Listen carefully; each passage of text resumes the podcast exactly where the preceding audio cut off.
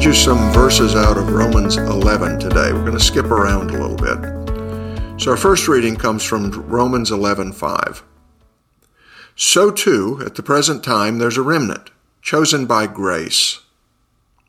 Our next reading is Romans 11:20 and 21. These verses say, That is true. They were broken off because of their unbelief, but you stand fast through faith. So do not become proud, but fear. For if God did not spare the natural branches, neither will he spare you. And then our final verse is Romans 11:32. For God has consigned all to disobedience, that he may have mercy on all. Confused yet? Well, you can be forgiven if you are. These past two weeks, we've been dealing with one of the hardest themes in our Bibles the intersection of God's sovereignty and man's responsibility. The doctrine of God's sovereignty, taught to us in chapter 9 of Romans, says that God is completely responsible for all things, that nothing is out of his control, and that includes the salvation of individual souls. That teaching tells us that God is completely responsible for who's saved and who's not. Now, over against this doctrine, we find in chapter 10 of Romans something that seems to say to us the complete opposite that men make real choices that have real consequences, that everyone is ultimately responsible for the decisions that they make in this matter of salvation. And it all seems contradictory. On the one hand, we're told that God chooses who will be saved, regardless of man's choice. And on the other hand, we're told that man chooses whether to be saved or not, regardless of God's sovereignty. And then, to top it all off, we're told that somehow it all works together without a train wreck. Well, if you feel a little bit lost in the weeds, relax. We're all lost in the same weed patch when we try to think through this conundrum together. Fortunately, God has given us chapter 11 to help us find a pathway out of this theological blackberry bush.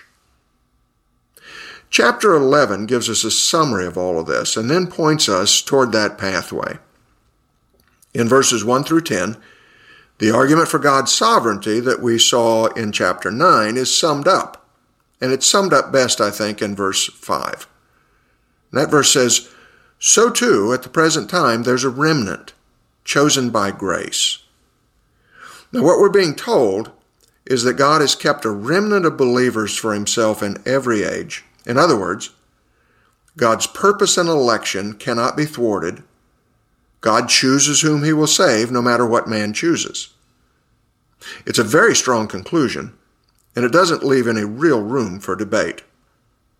But then come verses 11 through 24, which summarize the doctrine of man's responsibility that we learned in chapter 10. And that doctrine is summed up in verses 20 and 21. They say, This is true. They were broken off because of their unbelief, but you stand fast through faith.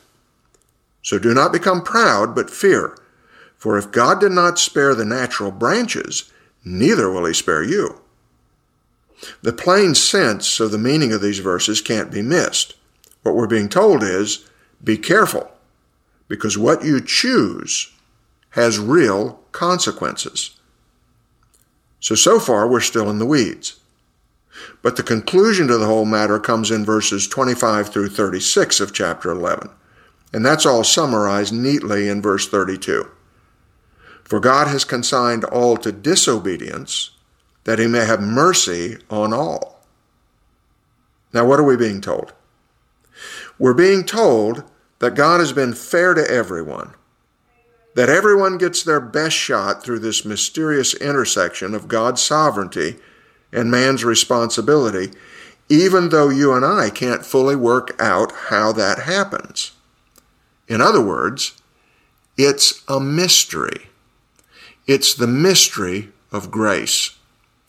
Somehow, the coming together of the purpose of God and the responsibility of man results in this mystery of grace. God sovereignly chooses whom to save, but man says yes or no with consequences that follow him through eternity. And everybody gets at least what they deserve, though the redeemed seem to get a lot better than we deserve, as I'm sure you'll agree. Paul says, I do not want you to be unaware of the mystery, brothers, perhaps not meaning at all that he intended to solve the mystery, but only to confirm the mystery. How then can we use these things? Well, I think there are three uses that are in order. First, the doctrine of God's sovereignty ought to be a great comfort to the redeemed. It affirms to us once and for all that our relationship to God doesn't depend in any measure on our performance. It frees us from the relentless slavery to doubt and guilt and accusation. Second, the doctrine of man's responsibility keeps us from taking the grace of God lightly. Our choices really do reveal our destiny, so we must take the decisions that we make and the way we live seriously. And finally, the mystery of grace teaches us humility. It reminds us that there are some things, some important things, that we simply can't wrap our minds around. Some things are known but to God, and being reminded of that puts us in a healthy place spiritually. So the best counsel is live in the mystery. It's the place you're supposed to be. Let's pray. Father, thank you for your grace. Thank you for release from the unavailing labor of trying to become our own saviors. Thank you, too, for entrusting us with the responsibility of making real choices that carry tremendous consequences. We're not robots. We're not dancing bears. You've invested us with the dignity of choice. Help us to use it for the praise of your glory rather than the satisfaction of our lusts. And we thank you as well for the reminder that we are but dust and that there are certain things that we long to investigate but can't get our minds fully around in this world. Will you give us greater insights in the next world? We don't know.